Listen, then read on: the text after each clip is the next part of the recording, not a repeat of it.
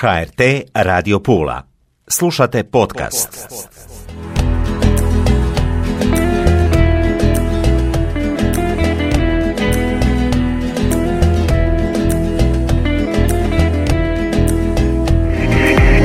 Razvojni, Razvojni kod Tatjane Kaštelani.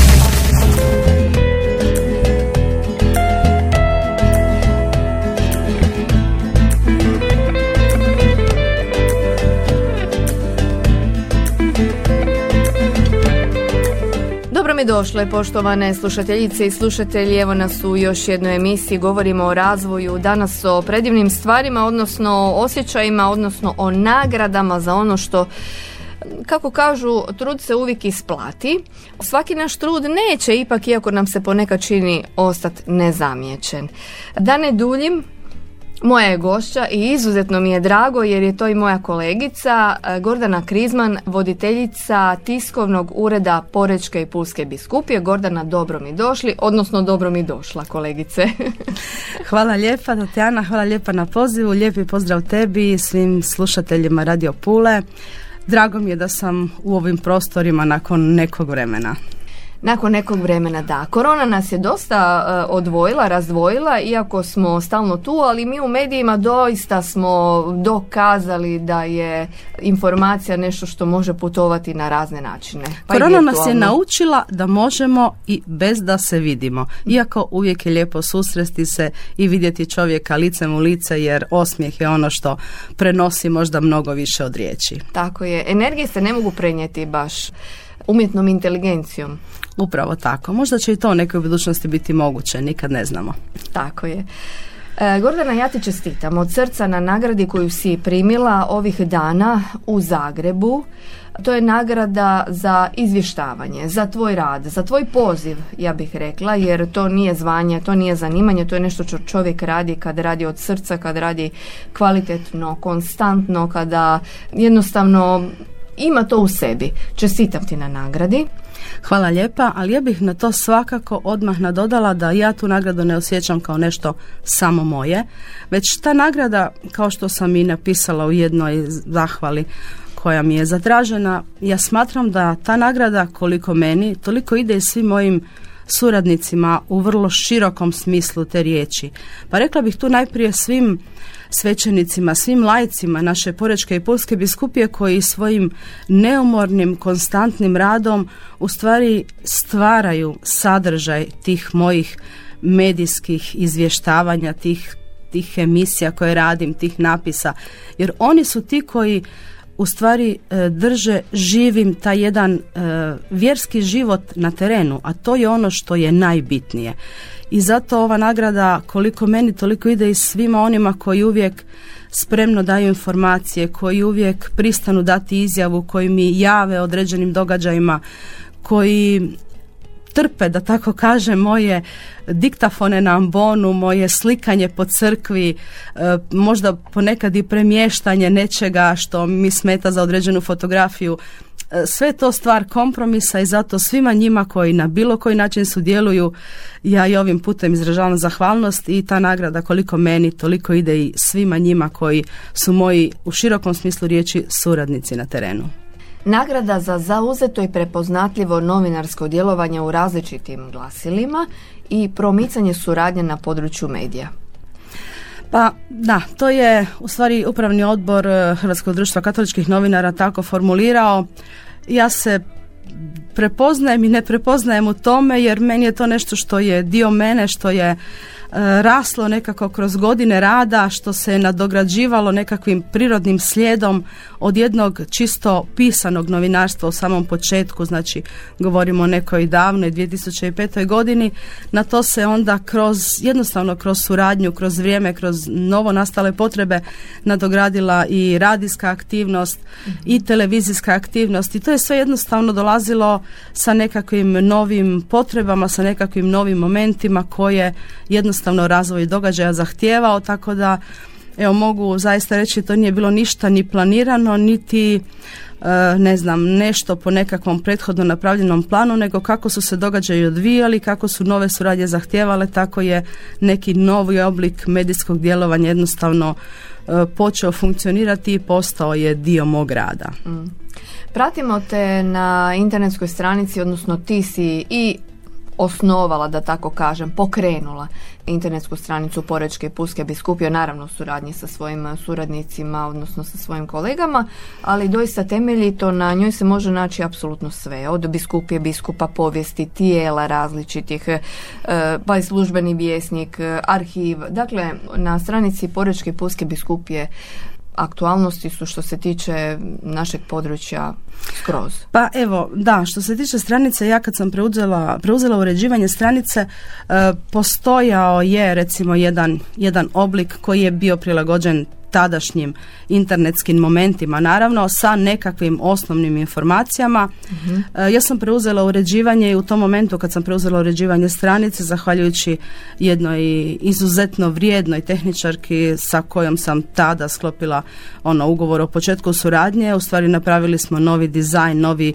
e, vizualni pristup stranice Porečke i Pulske biskupije koji se je nakon toga naravno kroz godine mijenjao kako to mhm. jednostavno ono tendencije struke zahtijevaju, ali evo da, nastojim, nastojim objaviti sve ono što se tiče važnih informacija života na području biskupije i kao najava i kao izvješće, bilo kroz nekakav tonski zapis, bilo kroz nekakav e, te prigodni tekst, e, naravno ako sam na događaju prisutna ili ako dobijem fotografije, ako nisam na nekom događaju, uvijek ih na neki način objavim na stranici da jednostavno mhm. ljudi imaju uvid u ono što, što se dešava na terenu jer koliko su važne neke osnovne informacije koje možda e, netko treba za nekako ili istraživanje ili bilo što drugo, toliko je važno da i osoba koja dođe na stranicu jednostavno sazna što je trenutno aktualno u vjerskom životu Porečke i Pulske mhm. biskupije.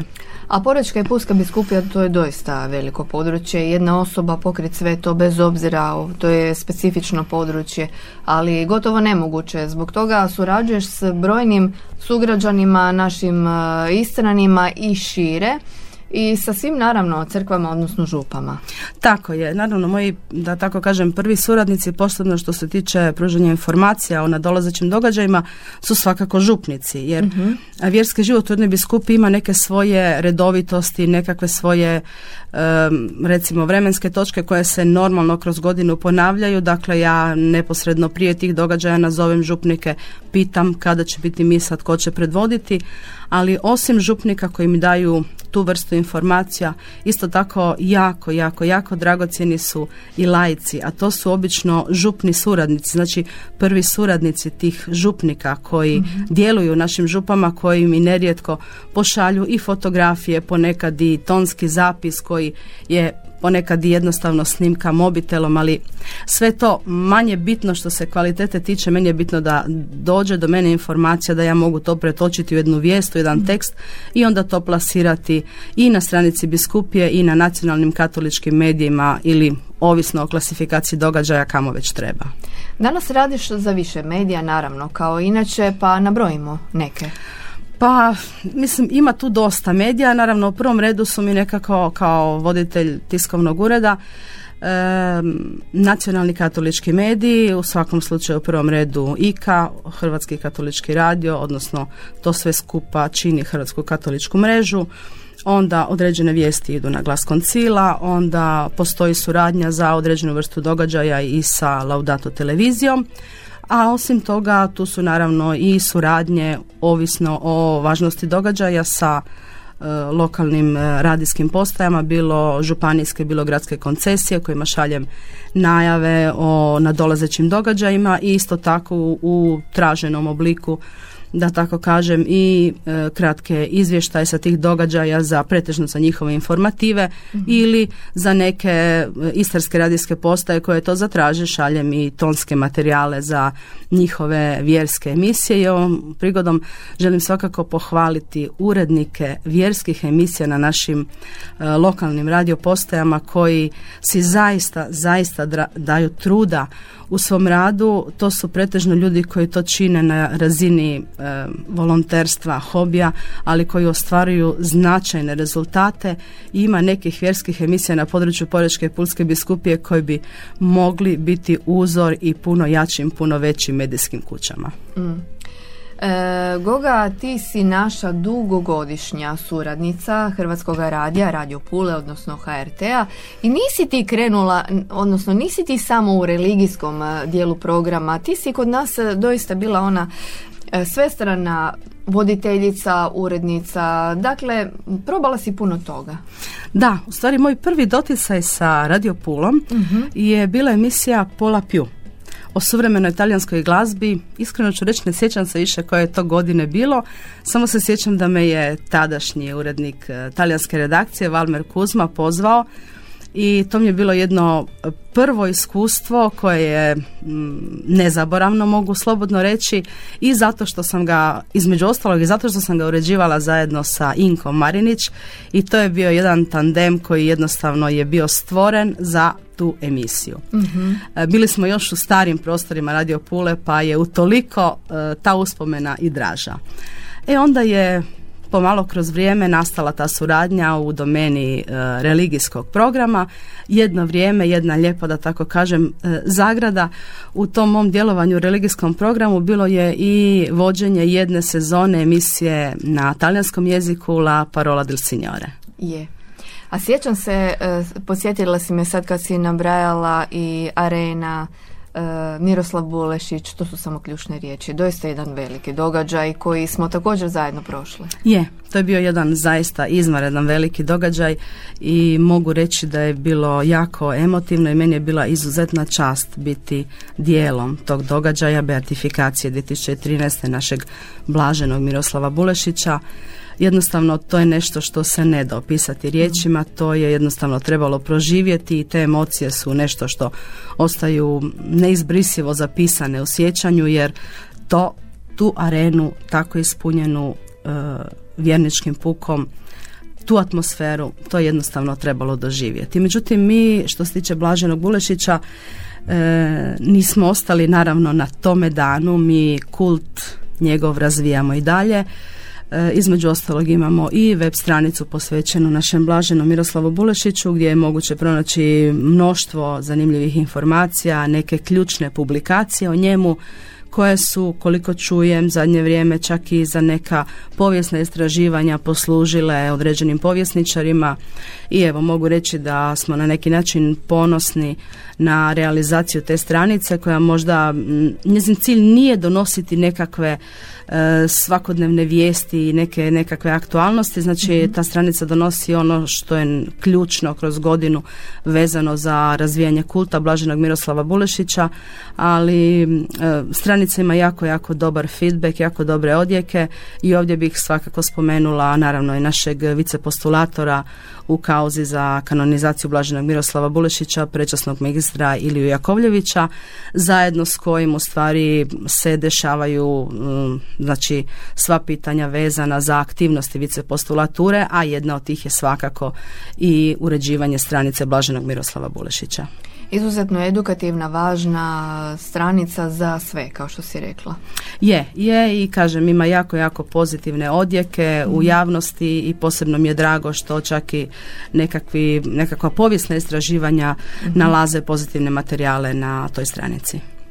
Goga, a sigurno ima nekih situacija, trenutaka koje su ti ostale onako baš u sjećanju, po nečemu onako. Svi mi imamo te neke dogodovštine. Pa ima, iz mog rada možda jedan događaj kojeg se posebno sjećam, ne zato što je bio posebno lijep ili, ili manje lijep, nego jednostavno bio specifičan, a to je bilo prije nekoliko godina, ne znam točno koje godine, uglavnom u svakom slučaju nakon beatifikacije Blaženog Bulešića, u našoj biskupiji se događao metropolijski susret svećenika. Dakle, u Porečkoj Pulsku biskupiju su došli na jedno hodočašće svećenici iz cijele naše riječke metropolije i e, prvi, prva točka njihovog tog hodočašća je bilo Lanišće.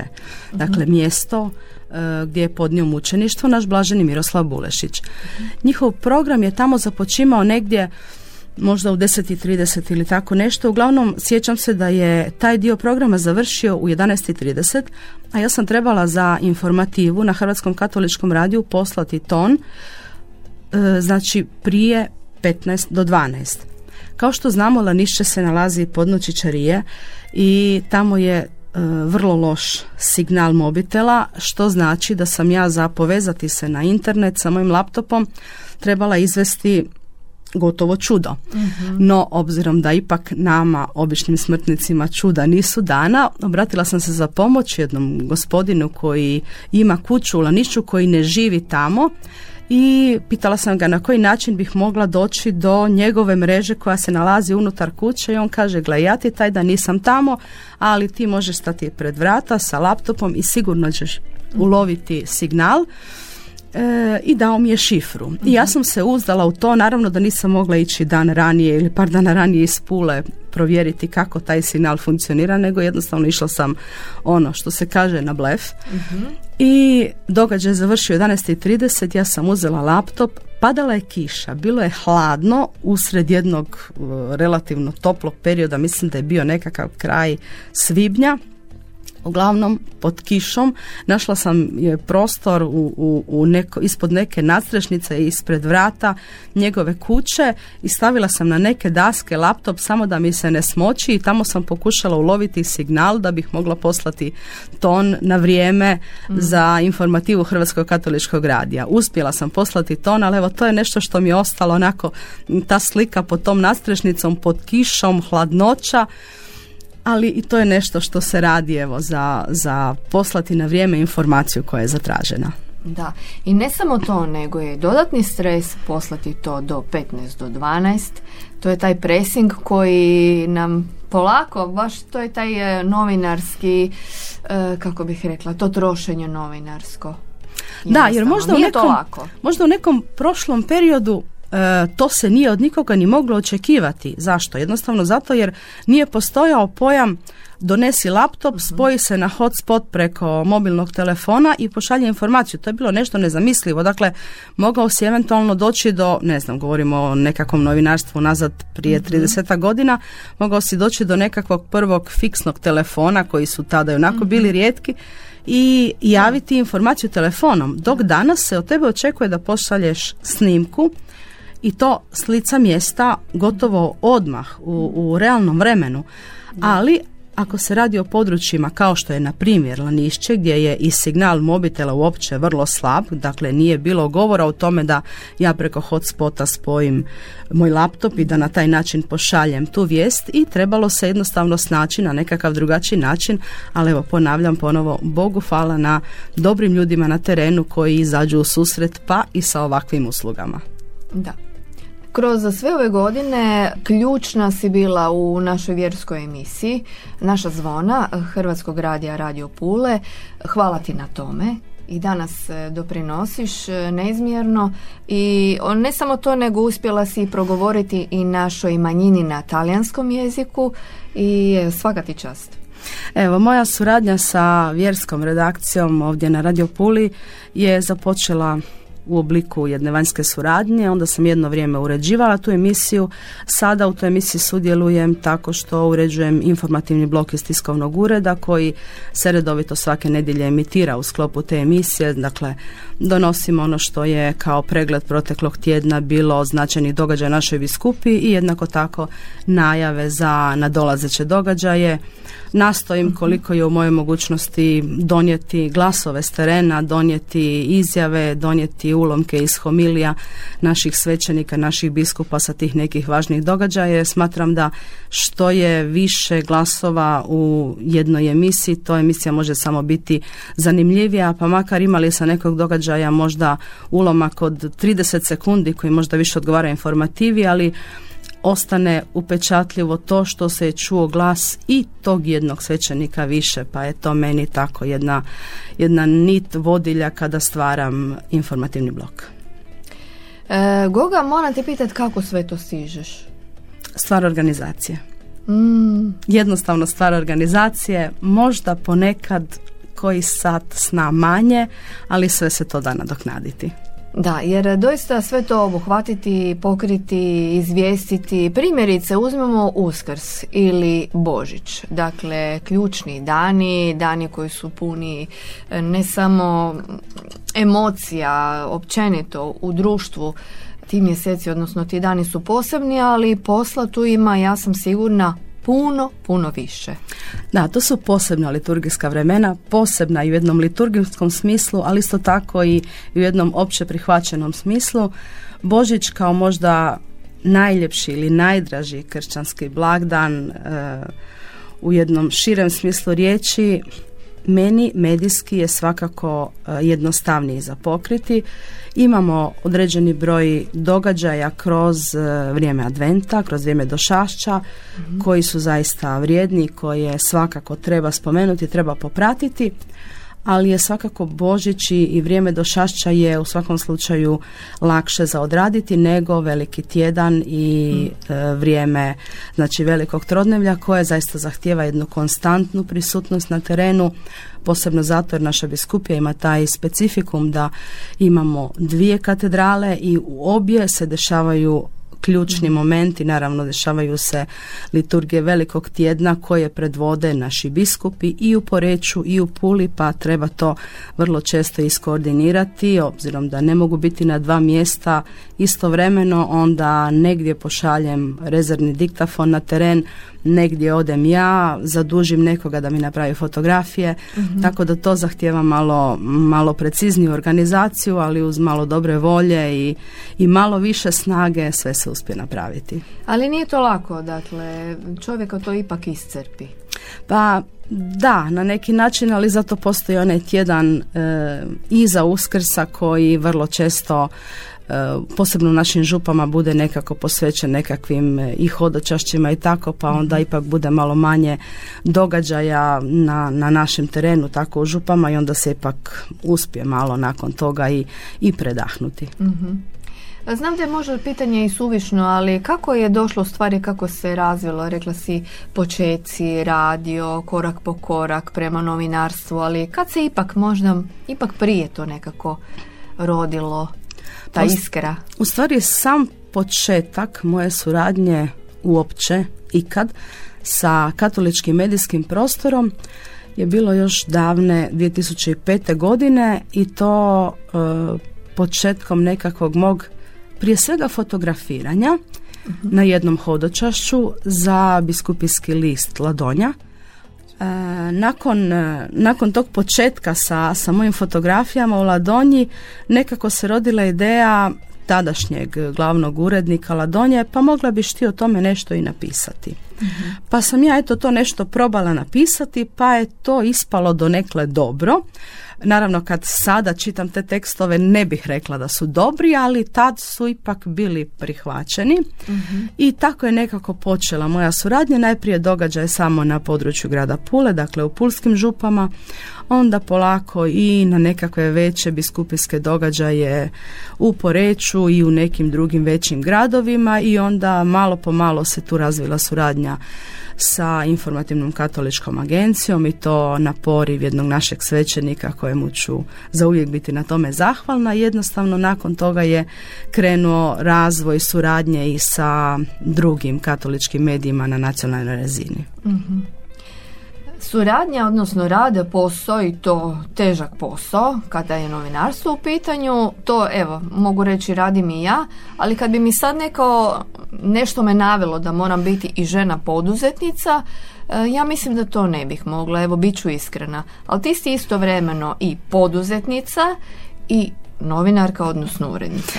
Goga, kako sve to uspijevaš? Pa da, osim novinarstvom, osim mog rada u tiskovnom uredu, e, surađujem i u poslu obiteljske firme, ali to je nekako isto nešto što je nastalo u hodu, korak po korak, nije krenulo odjednom, nego sam se ja u to uključila nekako i kroz moje odrastanje i kroz moje sazrijevanje, tako da sam tu postepeno preuzimala sve više i više obveza i jednostavno zato što se to dešavalo postepeno nekako sam uspjela to uskladiti i evo to nekako ide. Ne bih znala reći kako, ali ide. Mm, da. I uz to, dakle, i to e, obiteljsko gospodarstvo, odnosno poduzetništvo i novinarstvo, odnosno uredništvo, Voditeljica si tiskovnog ureda Porečke Puske biskupije. To doista nije e, malo područje i odgovorno.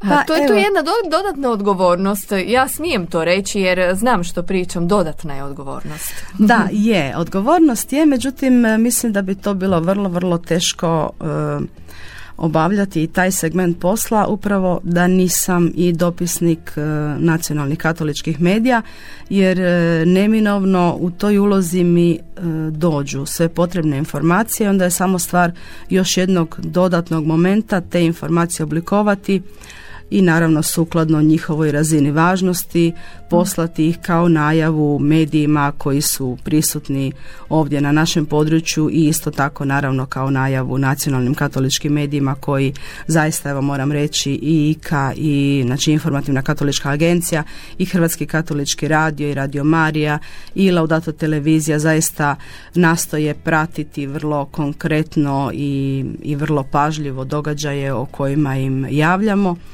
i imamo jednu jako, jako dobru suradnju sa svim tim medijima, naravno sukladno obliku vijesti kako, kako već oni to tretiraju i objavljuju, ali evo ja mogu reći da je zaista jedna, jedna dobra, pozitivna suradnja sa svima njima. Mm. I prepoznali su, odnosno nagradili su te. Evo, to se desilo tako ove godine da je mene zapala godišnja nagrada Hrvatskog društva katoličkih novinara. Bila sam pozitivno iznenađena ali evo kao što sam i ispričala neposredno prije početka emisije kad me nazvala tajnica društva ja sam očekivala kako je ona krenula očekivala sam jednu drugu vrlo važnu vijest.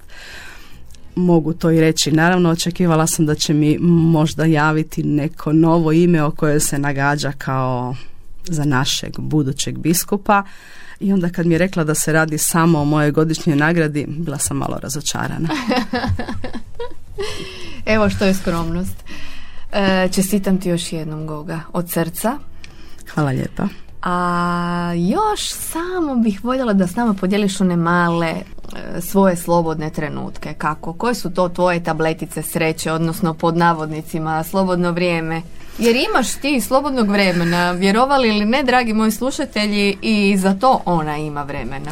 Da, imam, svakako imam slobodnog vremena, jer jednostavno slobodno vrijeme je nešto što si čovjek e, mora stvoriti. E, te moje tabletice sreće, odnosno to nešto čime ispunjavam to slobodno vrijeme, to su svakako kućni ljubimci imam dva psa i šetnje s njima, to vrijeme koje s njima provedem u prirodi na svježem zraku su nešto bez čega mislim da ne bih mogla funkcionirati jer jednostavno je to nešto što postane potreba.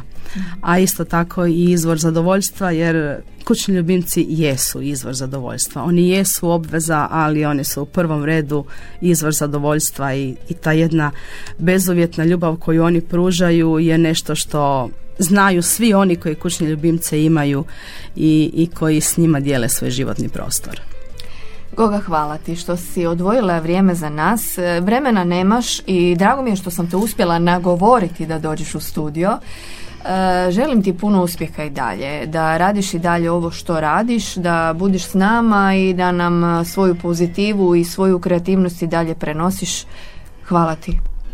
Tatjana, hvala tebi na pozivu i ja tebi isto tako želim puno uspjeha u svim emisijama koje realiziraš za Radio Pulu koje zaista imaju tvoj prepoznatljivi pečat i koje, čini mi se, ne bi mogle biti bolje učinjene. Svako ti dobro i Boži blagoslov.